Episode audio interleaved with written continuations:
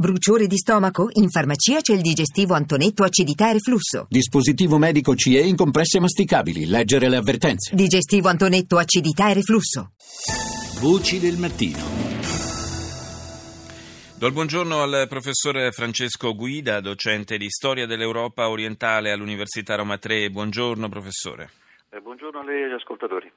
Due elezioni che si sono celebrate ieri in Romania e in Macedonia. Partiamo dalla Romania dove il risultato è stato molto netto, forse anche più netto di quanto si attendesse alla vigilia con il successo dei socialdemocratici eh, assolutamente schiacciante con il 45% e un distacco eh, di oltre 20 punti inflitto al secondo partito. Eh, beh, mm, evidente il risultato probabilmente eh, impedirà al Presidente Ioannis di dare un incarico ad altri che non sia no, il leader socialdemocratico Dracnia. Eh, però è anche vero che bisogna vedere adesso quali sono i numeri esattamente nell'Assemblea nazionale. Eh, rispetto alla recente storia della Romania c'è una novità abbastanza importante, cioè il fatto che eh, i socialdemocratici in sostanza si presentano da soli, quindi è difficile che avvenga quello che è avvenuto praticamente in ogni legislatura, che la maggioranza eh, uscita dalle urne si sparini e si divida, per cui in pratica eh, i governi eh, non sono stati travolti soltanto dalle accuse di corruzione, da incidenti di percorso, eh, tipo eh, il fatto che sia andata a fuoco una discoteca un anno fa eh, in Romania, anche dal fatto che non erano omogenei, non si mantenevano assieme dei suoi componenti. Questa volta non dovrebbe essere così.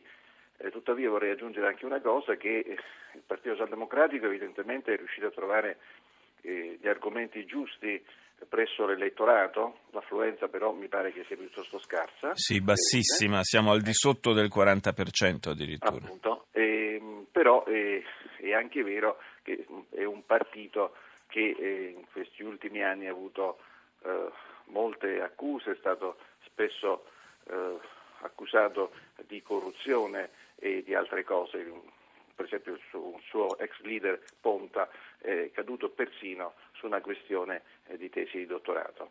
Eh, questo non ha, impedito, non ha, impedito, però ai socialdemocratici di avere eh, questo largo successo che peraltro se, poi, se poi lo riportiamo al dato sull'affluenza insomma si ridimensiona parecchio. Certo, e vorrei mh, aggiungere una cosa dal nostro punto di vista di italiani ed europei. La cosa interessante era capire se eh, le elezioni in Romania in qualche maniera veicolassero anche una protesta verso l'Europa. Forse questa è stata sufficientemente tenue, mm. eh, del resto qui in Italia eh, l'ambasciatore della Romania si è speso molto per dimostrare che in realtà l'antieuropeismo non ha preso piede in Romania come invece avviene in tanti altri paesi dell'Unione e quindi in Romania continua a esserci una buona parte di popolazione che si sente legata all'Unione Europea, certo non è più quell'enorme maggioranza eh, del, del, dei primi anni 2000, del 2007 in particolare, quando la Romania è entrata a far parte dell'Unione Europea. E questo sembra un dato piuttosto consolidato in, in quasi tutti i paesi, per la verità, eh, dell'Unione. Eh, altro appuntamento elettorale, questa volta con un risultato invece assolutamente in bilico, è quello della Macedonia, dove eh, conservatori e socialdemocratici nella notte hanno entrambi rivendicato la vittoria. In effetti, quando eh, gli ultimi dati disponibili ci danno lo spoglio di circa il 93% delle schede, eh, il distacco distacco tra i due schieramenti è molto limitato a circa un punto e mezzo eh, di eh, percentuale, quindi Qui eh, fino all'ultimo probabilmente eh, bisognerà attendere per capire chi abbia vinto, eh, in ogni caso è un risultato tale da lasciare il Paese ancora in una situazione eh, abbastanza confusa, eh, che è poi la situazione da cui proveniva prima del voto eh, questo è verissimo. Intanto voglio ricordare che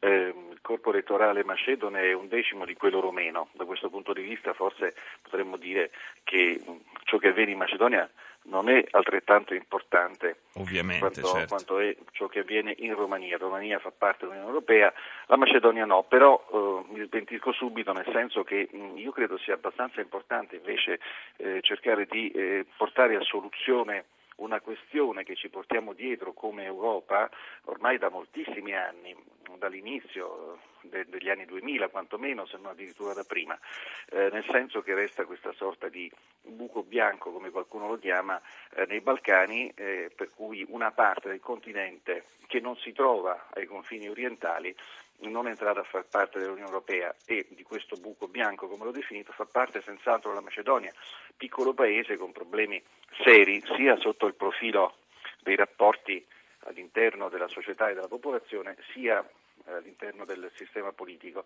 Sostanzialmente c'è un bipolarismo da sempre, eh, negli ultimi anni eh, la destra, la parte conservatrice, che porta un curioso nome tra l'altro, eh, Organizzazione Rivoluzionaria Interna Macedone, è un nome glorioso, ma sì. insomma di partiti rivoluzionari istituzionali ne ricordo solo un altro, un grande paese come il Messico. In Messico, certo. Eh, dicevo, c'è un bipolarismo di fondo eh, e in questi ultimi anni il, un clima che non era stato pessimo in anni precedenti si è eh, infuocato alquanto. Basta dire che ancora per queste elezioni eh, c'è stata polemica sul fatto che siano sta- state stampate troppe schede elettorali, eh, basta dire che erano già state rinviate due volte le elezioni perché sembrava che ci fossero i presupposti per truccarle e non mi meraviglierei che anche questa volta partisse qualche polemica al riguardo. E infatti con questi risultati, tra l'altro così, questo testa a testa che si sta verificando in queste ore non è affatto improbabile che ciò accada. Io ringrazio il professor Francesco Guida.